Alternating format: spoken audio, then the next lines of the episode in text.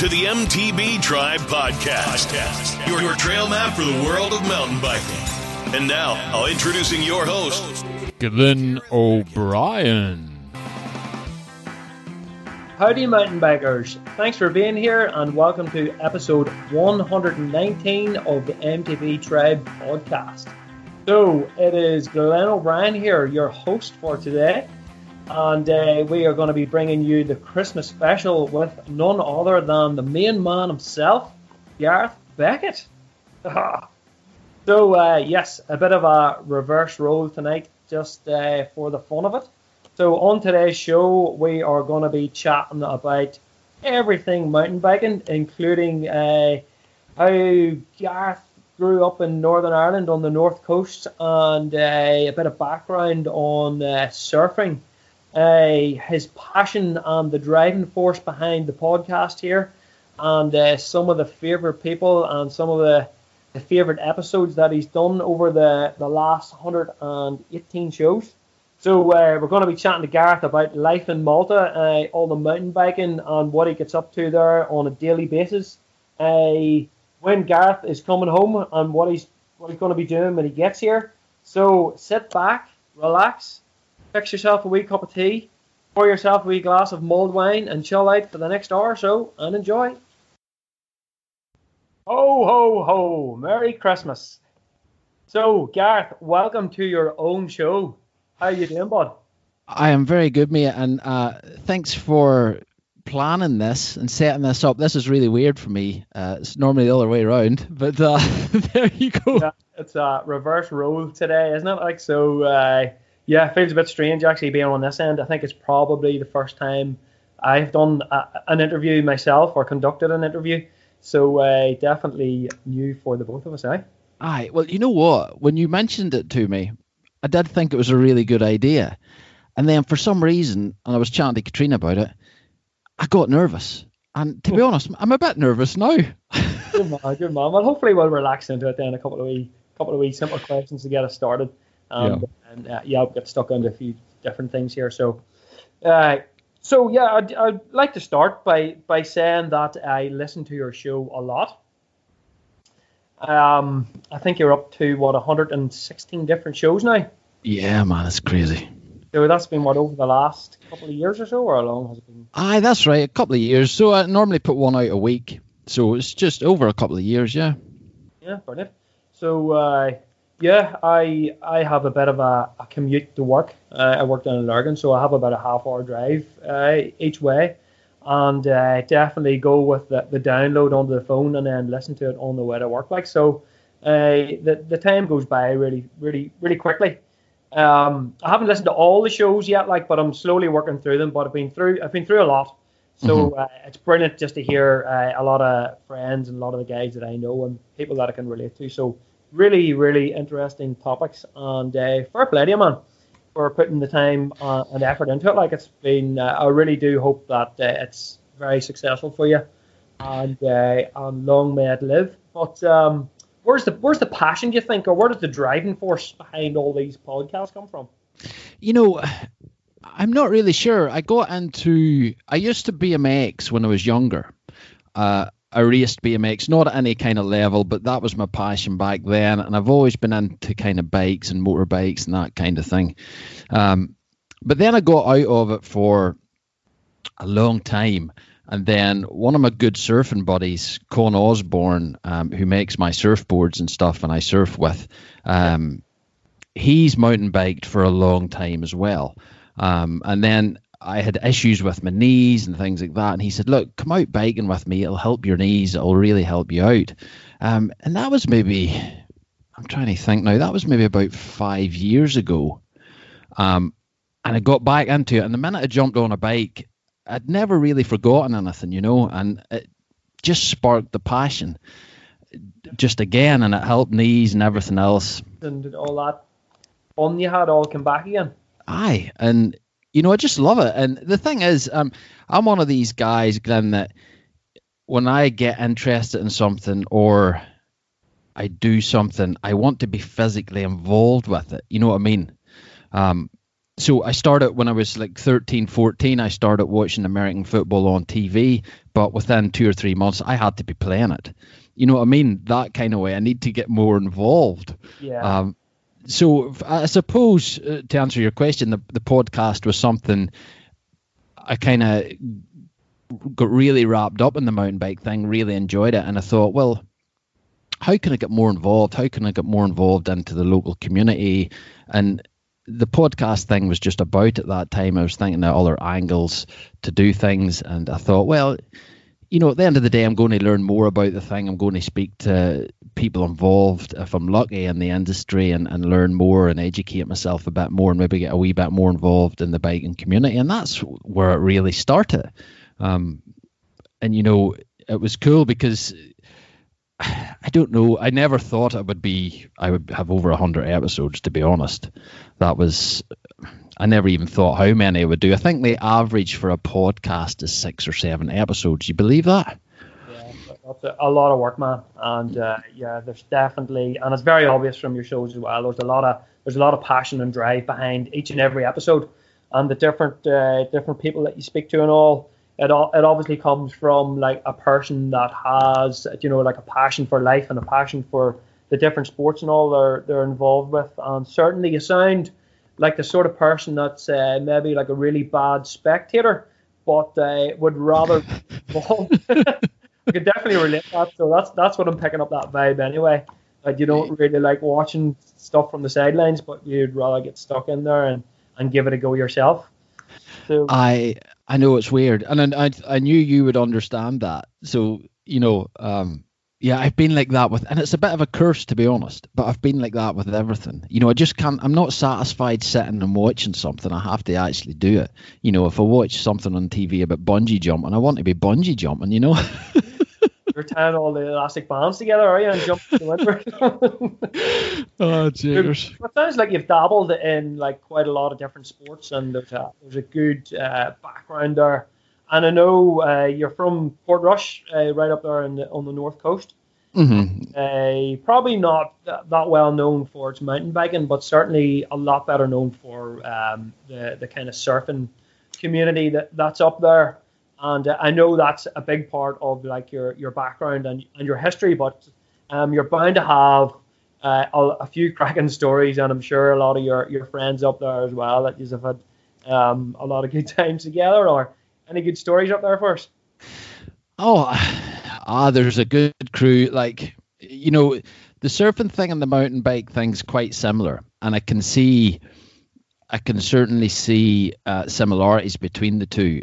Uh, kind of in the sport in a way, in a weird way, but also the kind of guys that it attracts. You know, yeah. um, you have a sense of community in the surfing, the surfing thing as well. Um, I would say the mountain bike thing is actually more friendly than the surfing thing because once you get so many people in the water and there's only so many waves, then it becomes a bit of a competition as to who's going to get waves and things like that. So, um, it's quite territorial. Or do you get that on the north coast as well, where that kind of thing happens, or is that just something that you would hear of?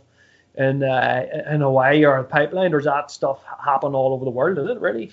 Uh, yeah, it will happen over the world, but it depends on what kind of conditions you have and what the waves are like. You see, we're quite fortunate up in the north coast that, well, fortunate or unfortunate, whatever way you want to look at it, but we have no kind of reef breaks. Um, and a reef break, the wave will break basically in the same place every time. Yeah. Um, so obviously, there's a takeoff spot, you know what I mean? Uh, and everybody wants to be there. So if you have 50 guys in the water, everybody's trying to be at the same spot. Whereas on the north coast, we've got beach breaks. So um, the the wave will break, you know, the whole length of the beach kind of thing in different places. So you can have a bunch of guys sitting on one peak, a bunch of guys sitting on another peak. So it, it's just not as bad. Um, but cer- certainly certainly places around the, the around the world that can be very very bad. And and Ireland too the west coast Ireland's like that certain spots will be very territorial. Um, almost if you're not a local guy you're not that well you're not really invited you know? Um, so the mountain biking thing's definitely friendlier definitely.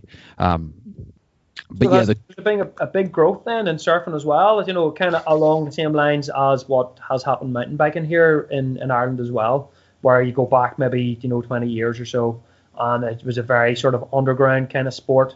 Uh, where now like surfing and mountain biking has like completely sort of like uh, you know blown up really, and everybody seems to be into it. Like, is it kind of the same way for for, for surfing or? Uh, yeah, I would think so. Um, you know, there's certainly more people in the water. I can remember when I started surfing, which is, uh, oh, it's almost what would it be? It's over 25 years anyway. Um, and you know, there was every time you were in the water, there was maybe five or six of us in the water. We all knew each other. Yeah. You know, we all hung out with each other. Um, we were all in Troggs and Port Portrush, the surf store. We all hung around there with each other. We met there. We went out. Those were the good old days when the surf was so good. Yeah. Um, you would have closed the store and you'd just put a sign on the front door saying "Gone surfing." Yeah. You know, you know, you don't see you don't see shops closing anymore because I'm working in the old bike shop that does exactly the same thing. really?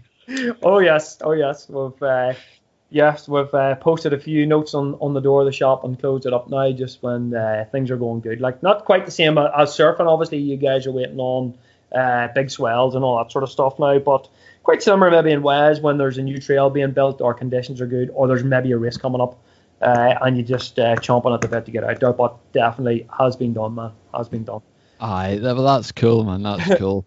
so um, would you say like a kind of like your your typical kind of surfer dude is similar in ways, maybe personalities and uh, and how they get on really to, to mountain bikers or yeah, I think I think so because it, it is a lifestyle sport at the end of the day, and I would categorize mountain biking like that. You know, there's a certain scene behind the actual activity, and it seems to attract that kind of adrenaline junkie, if you want to, you want to call us that, that kind of personality to it. Um, and the funny thing is, Glenn, I don't know if you know this, but I know quite a lot of guys that surf and mountain bike and vice versa.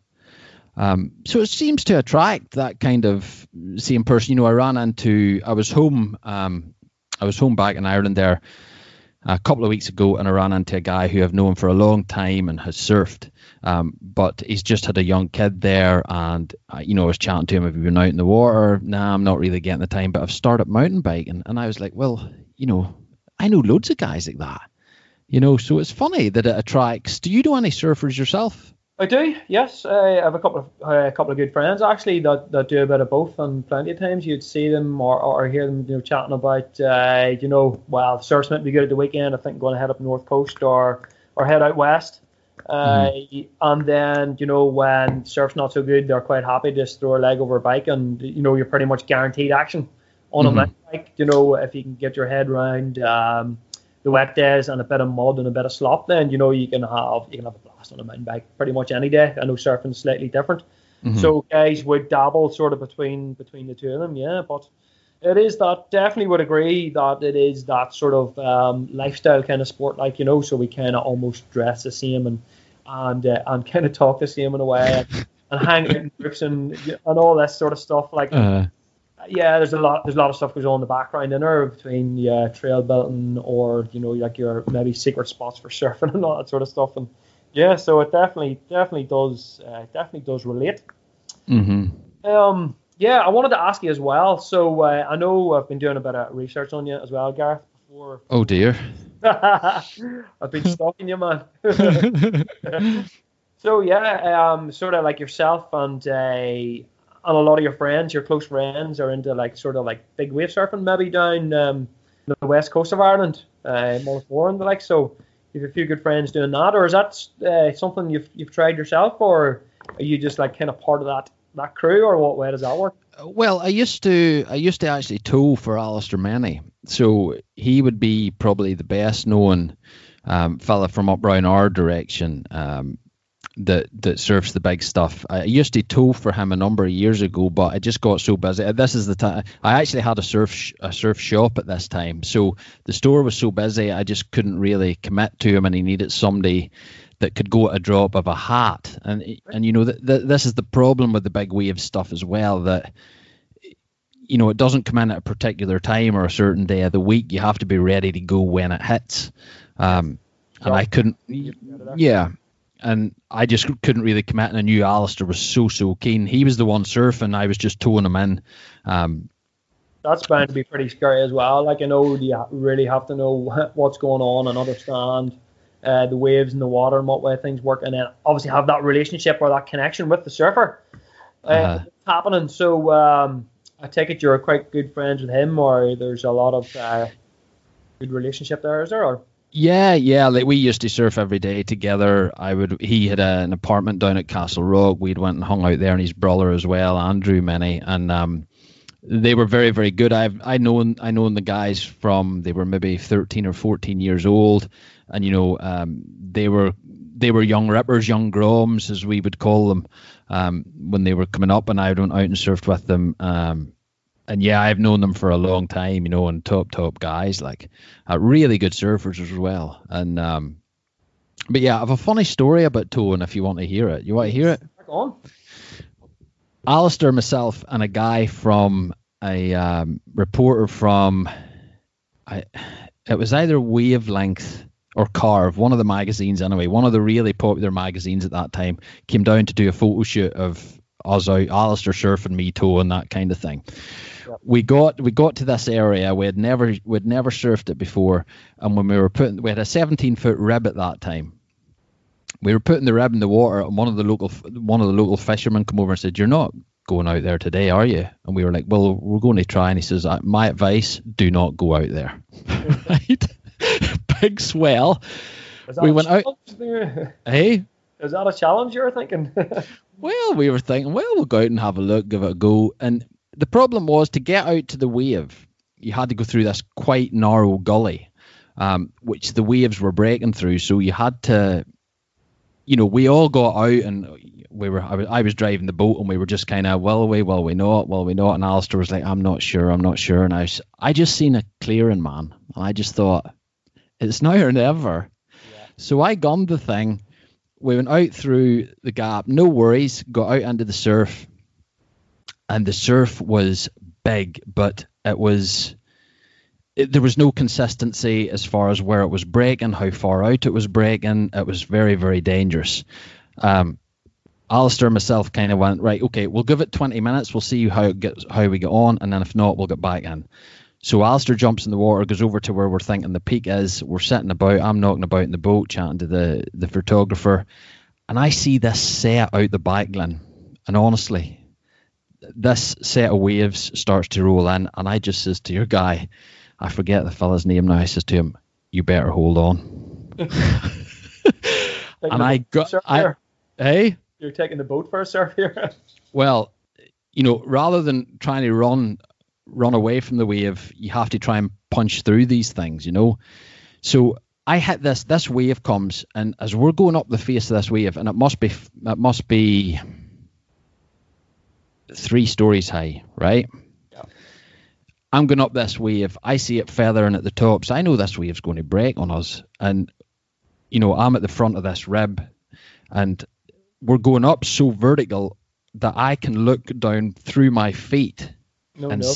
And see the photographer. Imagine and he- a perfect storm. that scene. and all I see is Yeah. him, the engine of the boat, and then the water down below. And I, I hit this thing, and the boat goes up midair, lands tail first. Now I think I thought we were going to flip on to our back, you know, to our to our, our bikes. yeah, like Um, yeah, but the Yeah. boat lands engine first, and then just flops down, perfect. And the photographer is as white as a ghost, and and I'm just like, oh my word! And I see Alistair's face, and Alistair thought he was going to lose boat and Oh. driver and photographer. and you were just like, I meant to do that. but I just says to Alistair, "That's it. It's over. Finished. Let's go. Oh. Let's go." oh, get out of there. Yeah, and getting in was as hard as getting out. It was brutal, man. But um, scary times, and I think I drove a couple of times after that, and then that was me done. Yeah. Them guys are animals, dude. They're animals. Are you on a jet ski then, or are you just basically getting getting Alistair out there on a boat and then he just paddles in himself, or Yeah, so he he was paddling in at that this stage. He was paddling in himself, hmm just under his own power. right, Um, Mullaghmore and all those guys use jet skis now. It's all jet ski assist. right? But this was You like know. back in the day then before that kind of thing happened. Uh huh. Yeah. Yeah, crazy man, So what crazy. size, But what size of waves are we talking about here? And like, I'm purely thinking, I'm trying to relate in some sort of way. And the only thing I can think of was like Red Bull Rampage or something. But this is like for surfing, big wave surfing, Mullaghmore, sketchy ribs, dodgy drivers, you know, all sorts of stuff going on. Like, so it has to be like, you know, just really scary ass stuff. Like, so. aye, aye. Well, that's if you want to relate it to anything, that's how you would relate it to the mountain bike scene is is, is Rampage, which you know you know well about. You've been there. Um, and uh, oh, here and here's another thing. I heard your name mentioned on about Rampage the other day. right, right, okay. Now, do you know this or not? But I think, and tell me if I'm wrong. I think you were the first person ever to take to take a build team to Rampage. Is that true? Yeah, I think there's a bit of a bit of truth in that anyway. Like I'm not sure if I could properly claim that one, but um, I suppose really quickly the story goes like first first year out on Rampage 2003, myself and Steve Bell went out, so just the two of us. So completely unknown to what the hell this is all about. Uh, the two of us eventually got to work and scraped in a bit of a line and started building jumps and stuff. And back then there was only like two days to dig before the event, where now I think it's like six days or eight days. And yeah, Rampage went through that phase where you can have almost as many people as you want, but now it's back down to just having two or three in your dig. Mhm. Uh, and yeah, kind of just about figured it out as we went along. So we went back then in 2004 with Ben Reid and Beller, and uh, we had hooked up with these guys from New York. Uh, the first, the previous year that had helped us a bit, so we were in touch with them, and we, and we were like before we went, do you, do you fancy coming up again and give us a bit of a hand? And they brought a few guys, so it ended up being there was a quite a crew for us, and just having that experience and the kind of almost like a year between to think about, you know, what what way do you need to approach this? So I just knew myself, you need to have a really good, solid crew uh, of diggers that are willing to work hard and know what they're doing. So uh, yeah, I can remember actually first or second day digging, and we had a pretty good line carved in at the very start of our run. And Cedric Gracia had a run uh, that he had kind of scratched into the side of the hill beside us. And I can rem- I remember Gracia saying to us, "Oh, this is not rampage. This is not rampage. Uh, you you must uh, make your own way down the hill. Yeah, you know this this is too sculpted." And we were like, yeah, you know, whatever. Like so, we, we just carried on just what we were doing because you know I suppose it's a battle of obviously trying to you know figure out the best way down the hill and uh, all that style fluidity and all comes in really when you've got a nice sculpted line. And then uh, by basically the end of practice, uh, Gracia was over going, hey, uh, you guys mind if I use your line? so it completely changed around. And I think by the end of it, actually, I would say maybe like probably a third of the, the field uh, used used our line at the top, and then another line as well that we had sculpted in, uh, probably halfway down. So, but when I was there, it seemed to me like every other rider had a dig crew. Um, so I don't know really. I don't know. I, I mean, it's been rumored, yes, that we did start it like. But Aye, well, that's cool, man. Well, your name was mentioned as being the first, the first person to bring a crew to do that. So there you are. hmm. Well, there you go then, huh? That was Vital MTB. Right. Yes. Good stuff. Good stuff. Mhm. Um, I blame Beller. Beller's Beller's the man. Done all the digging. So uh, yeah, we had a couple of funny moments where we figured, what the hell are we doing here? And went through that whole sort of up and down why, you know, and eventually we figured it out. But uh, Steve Steve was there with uh, his words of wisdom and, and all the rest of it and got us going. So brilliant. Happy Good days, man. Yeah, so I'm sure, yeah, pretty much the same for you guys, I suppose. Uh, you know, if you're towing in the likes of, you know, Alistair, the big waves and, and figuring stuff out, you know, it's very similar in ways to, to mountain biking and, uh, and building trails and rampage stuff and, yeah, figuring out what's best and, and basically when to go and when not to go, you know, having that Exactly. experience. Yeah, That's it. so- yeah, and that's where you need that, that connection with, you know, like the rider or the surfer. Um, and making shouts and making calls, you know, because uh, it's all dangerous, risky stuff, and uh, anybody with a bit of sense knows that you just don't go every single time. so you just have to make it calculated in it, calculated and all the rest of it. So, uh, but you learn a lot. I think uh, just through time and through different experiences, and I'm sure with surfing and all that sort of stuff, sometimes you see the gap, don't you? Like, and you have to punch it through. Sometimes mm-hmm. you see a good jump or a good line, and you just have to build it. And sometimes it's been a waste of time, or you have to call it and just go in because you wanna yeah. you wanna don't you the uh, the next day that the swell's good or the I know, waves are good or whatever's happening. So yeah, mm-hmm. so, uh, yeah, that's hard, isn't it? Oh, it's crazy. It's crazy. And there is similarities between the two for sure. Um, different, but same kind of mentality I think you need to to be keen and to, to push yourself a wee bit further and, and, want to be better each time you go out. You know, you want to do something a wee bit more. You want to be learning. You want to be faster. You want to get better. And it's all kind of intertwined with with those two things, I think.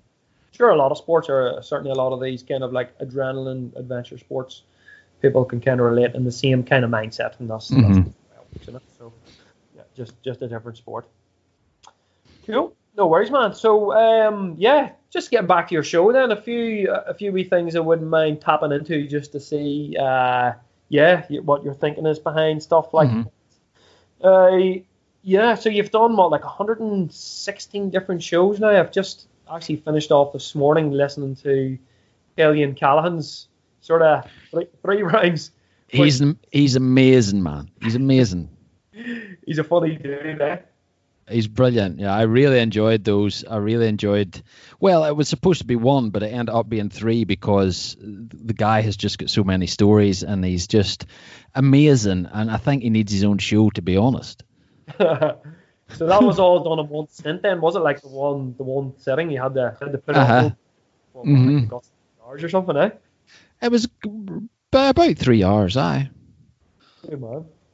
So, um so this has been on for a while, 116 different shows. So is there any highlights along that time, like you know, or any any people that you really enjoyed talking to, and and uh, I suppose all the research and all is done, or any like who has been like I suppose the most interesting person, or what has been your favorite podcast, or is there one, or are they all just like really good, just something different? Um, well, I think initially when I started it, I had a number of people I wanted to chat to, and it's like anything when you do something, you're you're almost nervous to contact these people, you know. Um, now I will say this, and I'm not just saying this because you're on the show because you're interviewing me now, Glenn, but I will say this: you were episode ten, right, uh-huh. yeah. on the show, and I wanted to contact you initially, but I hadn't got the guts to do it.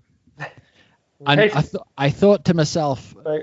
yeah. I thought to myself, right, I'll get a few below my belt, I'll see how it goes, and then I'll contact. And, and at least Glenn will have something to see if he wants to come on then. And when you said yeah, you would come on the show, that was a highlight for me, right? I'm I'm not just saying that.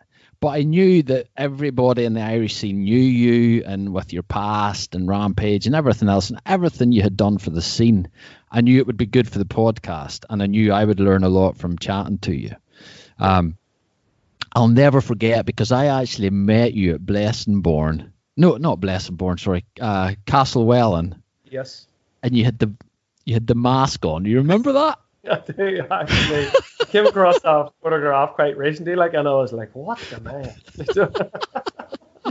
That's all the fact, man, and certainly what the vibe that I get from listening to all the podcasts and you doing the interviews and all. Uh, obviously, there, there's a passion there for, uh, you know, the different sports and the backgrounds, and, and certainly, like you're, you seem to be a, a really good sort of people person, and you like to sort of you know connect and sort of dig a little bit deeper into people's uh, backgrounds and all. And uh, just you just seem to be having a really good really good time, and uh, it's brilliant that mm. the people that you're chatting to always are so honest. Um, and you can no, almost like ask them anything, and they'll they'll just tell you. But it makes mm. it makes it really you know really good entertainment and uh, very interesting. Just you know to to listen to these people like uh, and the questions that you ask them, like you know so. Uh, so I would definitely recommend for anybody, like definitely get her if uh, if you don't really listen to all the shows, get them on the download and uh, any free time you have, you're in the gym and uh, stick the earphones in, and crack out a few different shows because it has been uh, very entertaining now along the way. Well, thank you very much. I appreciate yeah. that. Yeah. So uh, as I say, I haven't been through all your shows yet, but just the variety of you know people that are from like you know a lot of people that I know, I suppose that that are writers, but then just all the um, all the different tips and all as well from like kind of all the the strength coaches and the mechanics and you know the, the kind of adventures and and all the different. It's just brilliant just to, to listen to people and and uh, and listen to all the different stories. Like mm-hmm. having that connection, I think, with uh, with with Ireland and Northern here, uh, and all the different people coming from. It's it's uh, it's definitely highly recommended.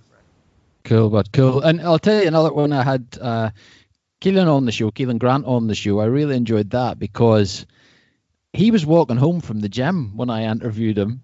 Yeah and uh, you can you can hear it in, in the interview where he shouts. There's some guy shout over to him, oh, and he shouts, "All right, boys, how's it going?" You know, while we're while we're chatting, and I love that about it. You know, I just love that aspect about it because it's not stagnant, and I don't want it to be stagnant. You know, um, and then Jack Devlin, amazing. How cool was that?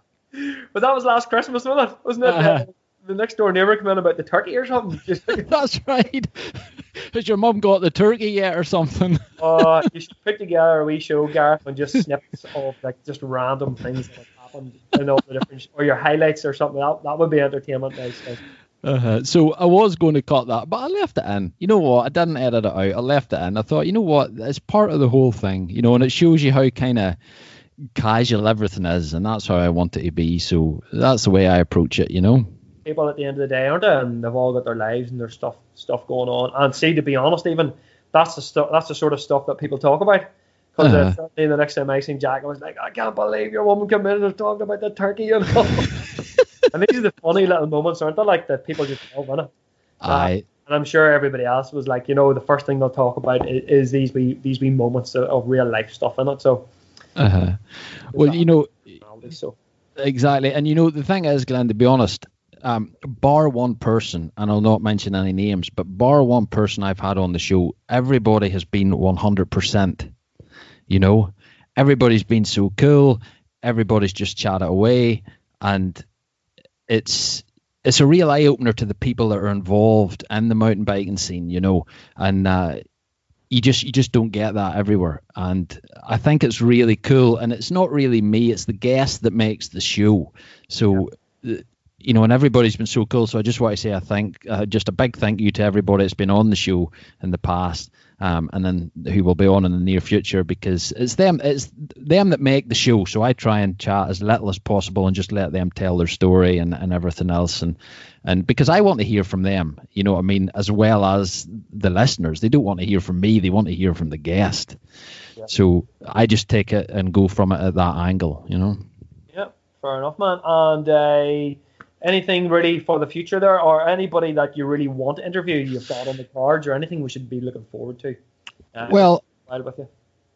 Um, there's loads of there's loads of characters you know that I would like to go on, and maybe, and you know I kind of struggle with this. I struggle with because initially the podcast was just going to have people from all areas of the the biking scene on it you know so it wasn't going to be all about racing. It wasn't going to be all about mountain bike brands. It was, you know, I wanted just, you know, a nice section of everybody.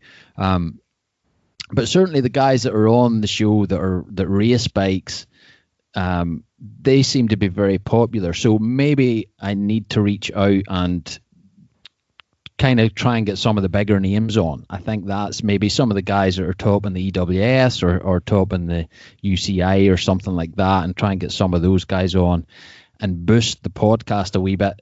You know, but I struggle with do I keep it more Irish focused because I want to kind of I do want to promote the Irish scene and and get you know Northern Ireland and Ireland and get those names out there and promote the scene more so through the podcast and and have the podcast as an avenue to do that. Um, so I, am sometimes torn whether to get people on from Africa or people on from Australia or people on from Canada or because it's taken away from the Irish side of things. But at the same token, if you concentrate on the Irish thing, then you've got a very niche market there, and you don't you don't reach out to other listeners and to build to build the podcast. It'll always be based around Ireland, yes, and it'll be focused on Ireland quite a lot of the time. But you know, it's just just knowing what way to go with it. So I struggle with that to be honest, to know what to do with it sometimes. You know. Yeah. So like, see if you basically. Um want to interview somebody like how's what does that how does that process work really do you just basically drop them a message or try to get in get in contact some way or an email or um, I mean have you been chatting with somebody else and they said oh you should go and speak to them or how do you uh, is it as simple as that just drop them a message or Aye, well, mostly it's just it's a basically a cold email or a social post, you know, just a private message on the old social media, something like that. Um, and it's crazy. Like it will take to get a show to get a show. Now, some people will get back to you, and some just won't. You know, uh, it's just the nature of the beast, and some people just won't reply to you. And I always give them a bit of time, and then I always follow up just with a, you know, just a follow up email or or private message because sometimes that will a second message around will say, "Oh, I was so busy when you when you first emailed me. Sorry, yeah, I'm keen to come on the show." You know, so and then some people just will never get back to you, and that's fair enough. It's not it's not everybody's cup of tea. I understand that. Yeah. Um, but you know the and really like they just want to be cool. This is an opportunity, or they just want to get their their message out there, or do you find most people are, are into it? Well, I would say out of I would say out of every five kind of messages I send out, I might get three people coming back, two to three people coming back, and some sometimes it can be better than others. Um, I think I think some some people just don't want to do it and they're not happy or not not comfortable with it with chatting about certain things and, and chatting to a podcast or whatever and that's understandable of course um, sort of really their own personality, or they just don't really want to? Yeah, yeah, they're just not into it. They just don't like that side of the thing, the media side of the thing, or whatever. But that that's cool. Um, that's grand. You know, you normally you find that people that are hungry, you know, and want to get their name out or want to uh, get maybe even help their sponsors out or have a product to sell or have something just to get want to get more involved. You know th- those are the people that want to come on the podcast. And to be honest those are the people i want on the podcast. Yeah. you know people that are passionate and really want to tell their story and, and want to get more involved in the scene and want to help the scene or whatever. Um, you know so that's the people that i'm i try to get on the podcast and like chatting to as well um, but you know, it's very, very time. You won't believe it. So for every hour, say say the podcast's an hour long, yep. from initial contact, because I've sat down and kind of crunched the numbers on this. This is how sad I am. So from initial contact to the end product that you listen to on the podcast can take anywhere between twelve and twenty hours. Wow, that's um, a lot. Yeah, and it can be uh, because of a number of things. So the average email between me and the guest before the end uh, the end product is 12 emails. Right. So you know, and then there's editing, there's uploading, there's images, there's just all that. You know, research as well. You obviously you want to research your guest to a certain level. I try not to go in all the way because I kind of like to learn stuff as well and like to be surprised by things. But you need a certain amount of uh, a certain amount of knowledge about your guests before you interview them. You know. Um, so yeah, it's time consuming, man, but it's worth it. It's definitely yeah, worth it. You seem to be uh, enjoying it there. And have you found that uh, like are the numbers growing or are you getting more listeners? Like every podcast you put out, you would get more people that are sort of connecting and getting into it, or has it become quite static, or what, what way? Um, yeah, it, it, definitely has grown. Uh, I would say every week it's growing. You know, um, until about maybe two, three months ago, it seemed to kind of kind of go flat a wee bit, and I would get roughly the same the same kind of listeners. Now, uh, Killian's first episode, um, part one, was the best episode of the podcast for sure, right. um, since starting. Um, now, hopefully as the podcast you know grows and more episodes and stuff, there's more people coming on board. So there's a, a there's more likelihood of that happening. You know what I mean? As more people listen to it, but yeah, that was been the best episode so far. Um, and it has stagnated a wee bit. And then you see, that's why I'm thinking now, okay, so do I need to be reaching out and maybe getting yeah, the likes? You, vibe from it. Yeah, yeah, you know. So do I need to be getting these world class writers and whatever? whatever they're doing. Do I need to get them on the on the podcast and introduce new new listeners and stuff? So um, yeah, it's a it's a balancing act, you know, and, and I'll have to make the decision very very soon and, and get going, you know, and, and maybe go down that line a wee bit more. I'm not sure, but we'll see how it goes. Who would you who would you absolutely love to have on your podcast? If there was one person and you thought like, right, I've picked, I've done it, this is it. All my Christmases came at once. This is the person I want to speak to. Who would you love to who would you love to chat to? Uh bound to be I, somebody floating around the back of your head, and you're like, someday, someday I'm gonna. well, you know what? I think, I think I would like to get Sam Hill on, mm-hmm. um, just because he's obviously at the top of the game at the minute, and I just think he would be an interesting guy to chat to because of his history and everything else. Yeah. Um, I would like to get Michael Cowan on as well. Yeah. Because of the whole chain reaction thing, again, a very, very interesting story there. Um, you know, and the guy I was ta- talking about, Con, um, that got me back into the, the bike, and you know, he can remember the chain reaction guys selling tubes out of the back of their car at events and stuff. You know, so I think that would be a really good story. Now that's a wee bit closer to home, of course, but I think that would be an interesting story. Um, Michael's a good one to speak to now. Uh, obviously, has the whole history. Like, I'm probably yeah. If anybody knows what's been going on uh, over over over the years, he'd be your man. Uh-huh. Obviously, Sam, being the legend that he is, uh, would be uh, good for the ratings anyway, Gareth. Mm-hmm, mm-hmm. And then you've Aaron Gwin and the likes of those guys, you know, and stuff. Um, but yeah, the, the, those top riders, I think any of those guys that would be really interesting to chat to. I you know, the crazy thing is, I like guys with a wee bit more uh, time spent in their legs, if you know what I mean, because they have come from a different time and they have seen it grow and they have seen it come from what it was then to what it is now. And I like those kind of stories, you know. Um, that's me probably showing my own age, but you know, I, I like to hear a bit of the history of the thing too, and um, just get a wee bit more in depth into what made them get to where they are now and how things have changed. You know, I just find that interesting personally. Good stuff. So hopefully, uh, hopefully that can happen then. And uh, since it's Christmas and all, I'm sure maybe uh, we'll put that on your list there. See if Santa can sort it. so you're right living in Malta. So mm. you've been in Malta for what a, couple of years or so, or?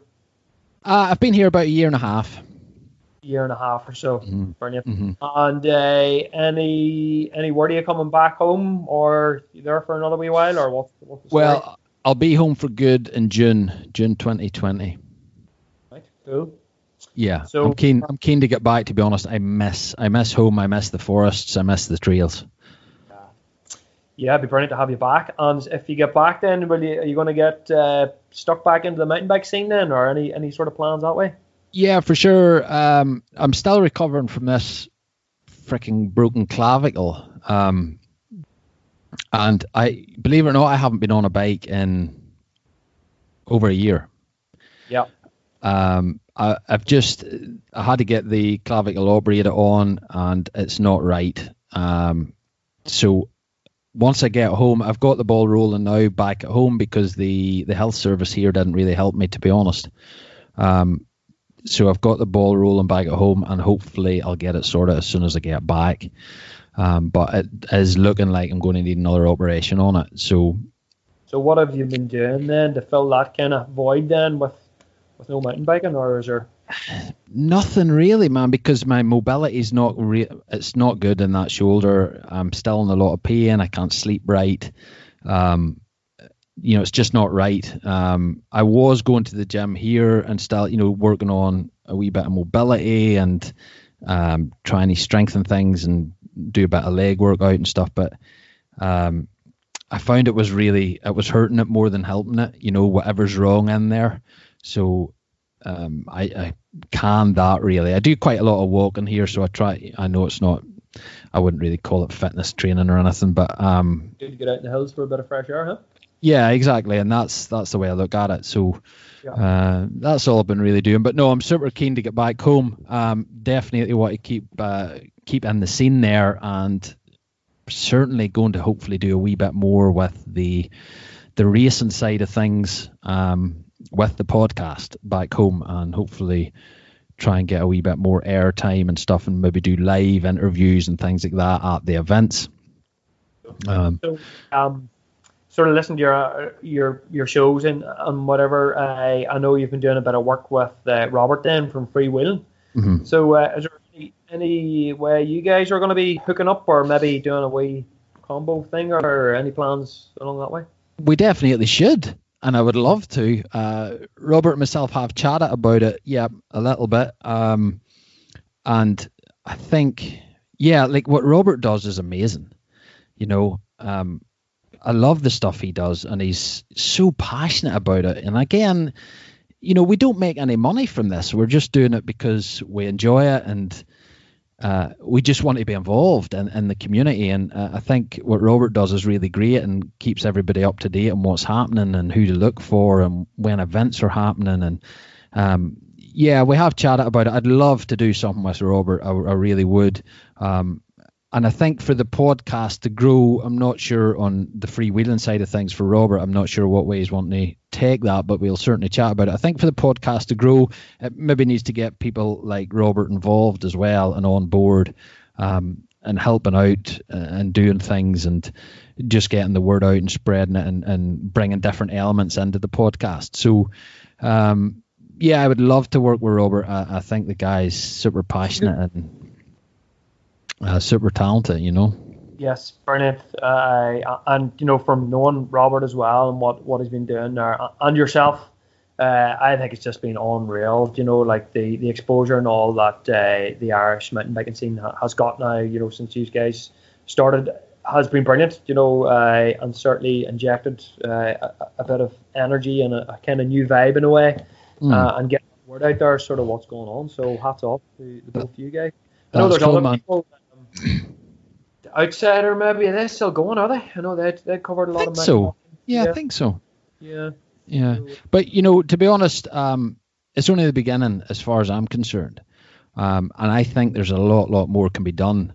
And you know, because of guys like yourself and Niall Davis and eh, everybody involved in the scene, you know, I think the Irish scene is so good for the size of the country and north and south and just for the trail centres we have and the, the natural trails we have and the passionate riders, they're so you know, we should be shouting about it, man. We should the- talent as well the and it's unreal. it's unbelievable for such a, a small country Yeah. really like I've produced like some of the best riders in the world like which I think is just I love it when it, you go to switch on the you know fire up the laptop or stick on Red Bull TV and there's a couple of lads that you know uh, out there racing and right up there in the results you know Mhm. class yeah It's amazing. And, you know, I would love to get more media attention to the industry in Ireland. Um, I would love to get more exposure on on the national TV side of things, may it be a two minute thing or whatever, but I think there's more to be done. Um, and uh, that's the way I want to go. I think That would be awesome if we could if we could sort of get down that line and having Mm. you know people themselves kind of kind of driving uh, that, that direction yeah, uh, and get more exposure for us. Uh, that would yeah that's maybe something for the future then. But uh, watch this space I suppose and hopefully uh, when you come back home you bring that that energy with you. hopefully. and, and keep it going then as well. So it'd be class to have you at, at a Mm. few races. And certainly awesome. Sure we're getting out for the odd spin and all too as well on, on doing our thing when you get back. So uh, yeah, looking forward to that one, man. cool, man. Thanks. Yeah. So uh, what else do we need to touch on then? Um, yeah, we can do a couple of random questions if you want. I do hit me with some randoms to see how on. So um, tell me something that people don't know about you. Ah. you any? Um, I played American football for Ireland. I played American football for Ireland. How's that one? good man. Where was this? Oh, this was back in the day. Um, I started playing with the Coleraine Chieftains when I was 17, and then I played. I played with Ireland. It's when when I, when I was playing with Carrickfergus Knights, I played with Ireland at the same time. I couldn't even tell you when that was, but yeah, so many injuries from that sport, man. Never get involved. Really? Worse than mountain biking, eh? oh, dude, it's brutal. It's brutal. So sore on you. You need to be getting paid good money to play that. That's all I'll say. Yeah, it's a bit of a pretty hardcore sport then, huh? Uh, for sure. Yeah. Good stuff. Uh, so what else have we got then?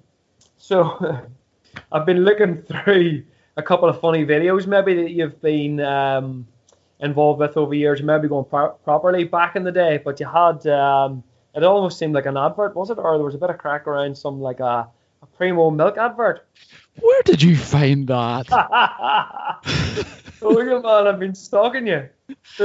Frig's sake, yeah. In there, and uh, yeah, it looked pretty funny. So it just reminded me of um, mountain biking back in the day, and uh, and the days we used to be spending money scalping. The way funny videos and all we put together, and it just, I, it was, it felt like I was looking like at just a bunch of my own mates having the crack. yeah, that was. Uh, yeah, they were uh, they done like chocolate milk and stuff like that. They were a New Zealand company, um, and they came over, liked Ireland, liked the whole vibe, and came over. And I think Ireland was hitting magazines at that time, you know, for the surf. So they came over and they done that wee film. Um, and Andrew, who's in the film, Andrew Hill, he basically took them around Ireland surfing and filming and, and stuff like that. But the funny thing about that was they got in contact with me after they had shot that and they wanted me to do a radio advert for them because they liked my they liked my accent, right? Yeah. I don't know why, dude, but this is why. But the funny thing was when they phoned, they phoned me, so they were doing it over the phone, and uh, they phoned me, and I was just chatting away, just like I am to you now. We're just chatting away, one thing and another. And they're saying, "So tell me about the surf around your area," and I was just telling them and just chatting away naturally. And then they says, "Oh, that's great. Thanks so much. Uh, we'll be in contact." And I was like, "What? That was it? I didn't even think we were recording." and are recording. Aye, like they didn't even say we're going to be recording. They just done it, and that was it. And it was like, all right, all right, really, I could have put a wee bit more into it, I think. But anyway, um, and they released that. And the crazy thing was, dude, right? Because Portrush is such a tourist town, I was I was in the surf shop working at that time that that went out in New Zealand, and tourists were coming over, and I had three or four people come in and say, "That's the dude from the advert. Can we have your Can we have your autograph? Can you sign my T-shirt?" uh, loving that one. So you used to work in Troggs, then? Is that the is it yeah? Or, yeah. Uh, uh-huh. On. Oh no, yeah. Good. Crazy. So he's still going strong up there as well, eh? Mm-hmm, yeah, Andy's taking over nicely. Yeah. So he seems to be the, the main man up there anyway, doesn't he? For aye, for sure. Follow him on the, on the old Instagram. Uh, he loves getting up there with his, his phone out, doesn't he? And video on the waves and mm-hmm. getting people stoked on surfing, eh? That's it, dude. Because you're up there quite a lot, aren't you? Aye, yeah. Well, I mean, that's one of our sort of well, anybody really hot spots in the camper van, just to go up and uh, chill out in the north coast and you know take Mm-hmm. the bikes up or just maybe try the odd bit of surfing. I wouldn't say I'm a surfer now, but I've certainly um, spent a bit of time in, in Australia as well. And um, when I'm back, when well when I'm out and about, uh, yeah, try a bit of surfing or a bit of bodyboarding or just like getting in the water, getting wet. You know. Exactly. Yeah, that's it, man. Yeah, I've done a bit of scuba diving up around the north coast as well. Uh, so all just for, for a bit of fun, but cool place, cool place just to just to hang out and, and Mhm. just for a while in it. So where would you go mountain biking then on the north coast? Where where do people what's the where are the hotspots up there? Well, you know what? There, Ballycastle, right? But I've never actually read it. Um, where I live, I live, you know, West Strand in Portrush. My house would be uh, two minutes from that on the bike. So I would normally have done in the mornings. I'd went from the house, done the coast road from Portrush to Port Stewart, out on the coast. You know, the other side of the golf course, Yeah. right along the cliff's edge. that's a tight wee run, man. That's you can do it in about 20, 25 minutes pushing it. Um, there's a couple of wee hike a bike sections in it and stuff like that. So I would try to have done that most mornings there and back. Um, but you're not really allowed on that, to be honest. You know, there's signs up no cycling, but you know what I mean. Yeah. you just go anyway. But other than that, dude, I would really, if I was going out the bike, I'd have went to Garva. Um, that has obviously changed a lot since uh, I've been here in Malta. Yeah. Um, um, but Davagh would be, you know, Davagh would be my main kind of go-to area. Right. So, um, going on up there? Is there any like kind of spots you go for dirt jumping or anything, or is any any any that sort of vibe going on up there? Not really. Like that's one of my one of my things I want to do when I get home is get the van and, and get out round and visit a lot more of the actual trails, you know, um, because I've done very little to be honest, and and need to. I want to go and see the Ballycastle guys and get out around that, and um, I, I, just need to go and see those guys and go out around the trails and come down your direction and then go on further down south and stuff and do all those networks because I haven't done enough and I need to get down and speak to some of those guys and get some of those guys on the podcast and all for what they're doing. Um, you know, and um, that's one of my that's one of my aims very soon when I get home is to do all that kind of thing and just get uh, get to know the trails around Ireland a lot better, you know even as far as sort of Limavady direction, all it seems to be a pretty good uh, scene going on over there as well with you know Beefy and all them lads. Uh, yeah, exactly, man. And you know that's something I just haven't really done. You know, so I need to get down there and, and hook up with, with Beefy and uh, get get riding out around there. You know, because those will be all my local hunts then, really. You know. Yeah, and uh, Lee and all those guys and and uh, Norman Norman Atkins. Mm. Uh, so they're the Ballycastle crew, aren't they? Yeah. Uh, I remember Norman from back in the day, and uh, he would have been. Uh, are you good friends with Norman, or you know Norman? Okay. Con actually, Con knows Norman very well, better than me. But yeah, I know Norman to speak to and chat to. Yeah. Mm-hmm. So like when I when I started out racing, um, any of the any of the races done up kind of like up north, so like Coolavely and Ballycastle and all. Norman Norman Atkins was was the man and he would run around organising races. And he had a, I think he had a B and B or something in Portrush, and a a room called the Sunshine Room or something. there and just you know have the crack and you know ride bikes and race and stuff like that. But he was uh, he was well into it, you know, and uh, fair play to him. You know, he put a he put a lot of work into it, sort of um, back in the day. And it's cool. It's cool that he's still into the whole scene and uh, still building the way up there and helping out, and he goes to all the races, and and he ha- has a good crew of lads up there. Like so, uh, mm-hmm. it's just unreal. I think you know, from racing and all years and years ago, that you still see kind of like the same people uh, that are still at it. So uh, we must be doing something right over here to keep people interested in mountain biking for that long. And uh, Ireland, I suppose, is, is a cool spot, like where we can do all these different sports basically within an hour's drive from wherever you live, whether it's surfing or mountain biking or get out into the mountains or do whatever. Like you know, uh, we're quite lucky. I think. Mm-hmm. Yeah. No, I think you're very right. And you know, the thing is, one of the things I have learned being in Malta, there's a really good crew of guys here, riders here and stuff. Um, and it's very different here. It'd be it would be kind of more cross country orientated, very dry, very loose and stony. It's a big rock garden, really. Um, but you know what we have in Ireland, what we have there as far as trails go and networks and everything is unbelievable.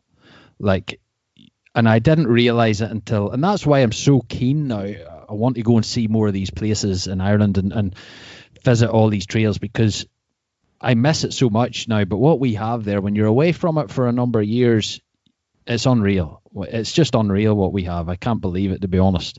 Um, and when you have networks like that, and you know, this is something I always chat to about guests with guests on the show is the young riders coming up and the youth coming up, and you know this better than me, Glenn, is it's unreal.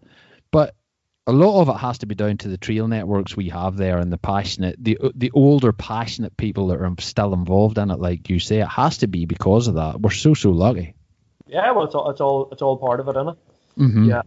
Uh, but you're right there. Uh, you do you don't have to go that far before you come across just like you know a, a group of uh, riders or a group of people living in a certain area, and they'll certainly point you in the right direction for the for the local trails and stuff Mhm. that's going on. And certainly this whole kind of enduro stuff has probably opened up more more things now over the last year years. Uh, where certainly you know from my background being downhill, it was quite restrictive uh, in Wales, and you had, you had to do a lot of stuff yourself. Uh, as far as like sort of building trails or trying to get yourself to the top of the hill, which was most of the time pushing your bike to the top. but now just yeah, the, the different the different bikes and uh, people now are out sort of building stuff that's uh, a bit more kind of user friendly for, for the bikes and the people. Like so, Mhm. yeah, it's just it's just uh, amazing place to be. But uh, Yeah. people seem to think like the grass is always greener in it. You go away to these foreign countries, uh, and they don't realise sort of the scene that we have uh, back at home in the yeah. Maybe I'm wrong saying that, but uh, yeah, sometimes you don't appreciate these things until you go Mhm. away for a while, back at what we have at home. Like so, yeah. So people uh, hopefully will appreciate things a bit more once to see what we have right here on our doorstep. So- Yeah, very true. so um, yeah. So uh, have you any plans, dude? This is getting off the topic a little bit. So any plan? I know you're in Malta there. So um, Christmas Day. What are you doing on Christmas Day? Do you know what, dude? Yep. This is the first year I will be spending Christmas Day by myself in Malta. last year I came home. I came home last year. This Yeah. year we this year we can't because well one thing Ryanair uh, you can only go into Dublin now. Um, they cut the they stopped the flights to Belfast. Um, there just wasn't enough people doing it over the winter. But we've also got we've got a rescue cat here in Malta um, that can't really be left alone. So I'm going to stay here, look after the cat, and Katrina's going to go home. Um, but with me traveling back and forth a wee bit more than I want it to because of my shoulder and the higher flight prices, it, it's all right. I don't mind. I'm going to stay here, but I won't be bored, dude. I won't be bored. Are you gonna plan, or are you just gonna chill out and do it Malta style? What are they, I- what are they doing Christmas Day? I know you're you hang out in the beach, or are you going? No, it's still, you know, believe it or not, it's still it's cool here. It's quite cold that time of year here. Um, so it's quite damp here, a lot of humidity, you know. Um, so no, guys will spend it inside, uh, and they'll have their Christmas dinner. And they'll do everything like that here, and uh, just just like you would back home, really, you know. Um, so yeah, that that's what they'll do, and uh, yeah, it's cool, man. I'll spend it Wednesday. I think it's Christmas Day on a Wednesday this year. You should you should know that, dude. W- Wednesday, Wednesday. It looks different to me. I check for you. Aye. So Wednesday, Wednesday's normally my editing day for the podcast. Yep. Whether I get that out of the way early and just spend the day watching, I don't know, Netflix or TV or something. I don't know. But um, no, I'll have a chill out. I'll have a chill out. What are you up to? Yeah, so what normally happens for us is uh, so my mother-in-law normally spends a few days with us, so uh, she'll come down. And yeah, the, the, the kind of standard Christmas day these days seems to be uh, we get up and uh, take the dogs for a walk. So we'll go to like Murlough Beach or something, maybe somewhere handy. Uh, go for a wee dander with the dogs. Kiddo will will put the, the turkey on before we go. Uh, yeah, so we'll come back a few hours later. Uh, I open presents and do all that sort of crack. Um, and then yeah, get something to eat, chill out a wee bit, and then have a few friends coming up, or mum and dad will come up, and we just basically light the fire and uh, have a bit of a laugh, I suppose, and play a few silly games. Uncle Charlie comes around as well. He's been here the last couple of years. I think uh, Uncle Charlie's in Spain at the minute. I'm not sure what the crack is this, this Christmas. I think he's over there with Nathan at the minute. So uh, yeah, we'll have a few people here. Cool, man. And then this this Christmas I have to work actually. So uh, after work Christmas night in the fire station Christmas night. So I'll get to spend most of the day here till about five o'clock, and then uh, I'll go into work and I'll see my second family then. So uh, all, cool. the lads, all the lads on the watch will be in uh, Christmas night then. So I don't know if I'll do a bit more eating then when we go in, but um, just yeah. Well, hopefully you don't have to uh, put out any burnt turkeys. Aye, yeah, yeah. Well, daily odd sandwich, maybe turkey sandwich if, if we're all out. cool, man. Cool. So, so um, yeah, suppose we'll think about wrapping it up um, since it's Christmas. But uh, is there any shout outs you want to do then before we, we head off? Or Uh, well, connect? You know, that's always one. I know. what's that? Sorry, say again. Can people connect with you then? You know, uh, or, or what the easiest way, I suppose, for people to, to get these podcasts going? Aye, well, just if you just go to mtb-tribe.com, um, all the podcasts are on there. The whole backlist, the whole catalogue's on there, so you can listen from episode one right up to the present episode. It's all free, doesn't cost anything. There's no adverts in them. There's nothing like that. Dependent. Well, sometimes I'll throw in a little advert or a little shout out um, to somebody that have that has helped me out or something, and we have helped each other out. But um, yeah, they're all free. Um, and you can find them on all your local podcast kind of platforms like iTunes, Stitcher, Podbean, Spotify now as well. Um, so yeah, just grab them there and download them onto your device, or just listen them directly from the laptop, whatever. And then on the old socials, it's just at MTB Tribe, um, Instagram and Facebook. Um, or if you want to drop me an email, you can get me at info at mtb-tribe.com. That's the easiest way, man. I'm quite easily accessible and you know, the one thing I would say is if anybody has any ideas for the podcast or wants any guests on the podcast or any topics kind of covered, just drop me an email or a private message or something on socials, and I'll I'll try my best to do that. You know, because uh, it's always what I'm trying to do is one is to get people off the sofa and on the saddle, and I say that quite a lot in the podcast because the number of emails I get is it's really cool that people say, look, you know, you've got me into mountain biking. I've started mountain biking again because I've heard of your podcast, or I was looking at some way to get fit and you know to get me away from my phone, and your podcast encouraged me to get out on a bike and start mountain biking. You know, that kind of stuff is amazing to hear. Um, you know, and it's the interaction with the people because at the end of the day, if nobody was listening to it and people weren't getting involved and getting in contact with me, I, you know, and with the time and effort you put into it, I don't know how long you could sustain that without that kind of feedback. So it's really good to hear from people and anybody that's listening. Don't think you're bothering me by getting in contact because I want people to get in contact. You know what I mean? It's the whole part of it, and it's just to get people stoked, man. Get them out on bikes and you know, just to enjoy themselves. And at the end of the day, what I get from it is chatting to people like you and like Robert and, you know, like BKXC, all the guys. Uh, it just makes it all worthwhile, you know. And even though, you know, it's crazy, dude, but I, the majority of the people on the podcast, I have never met. So it's going to be so weird when I get back home. I'm trying to put faces to names or, or Sam Hill, if you're listening, get in contact drop, drop him a wee message there. Get Um, yourself booked to MTB Tribe, eh? Uh, huh. so it's just so weird, you know. It's going to be so random showing up at events and shaking hands with somebody I've maybe spoke to for two hours, but I don't actually know them. You know what I mean? Until they tell me their name, you know. You've got a few weird moments in how you. yeah, yeah, but it's all good, man. It's all good. And no, I just want to say a big thanks to anybody that comes on the show and tells their story, and you know, because like Hannah Harvey was on the show, right?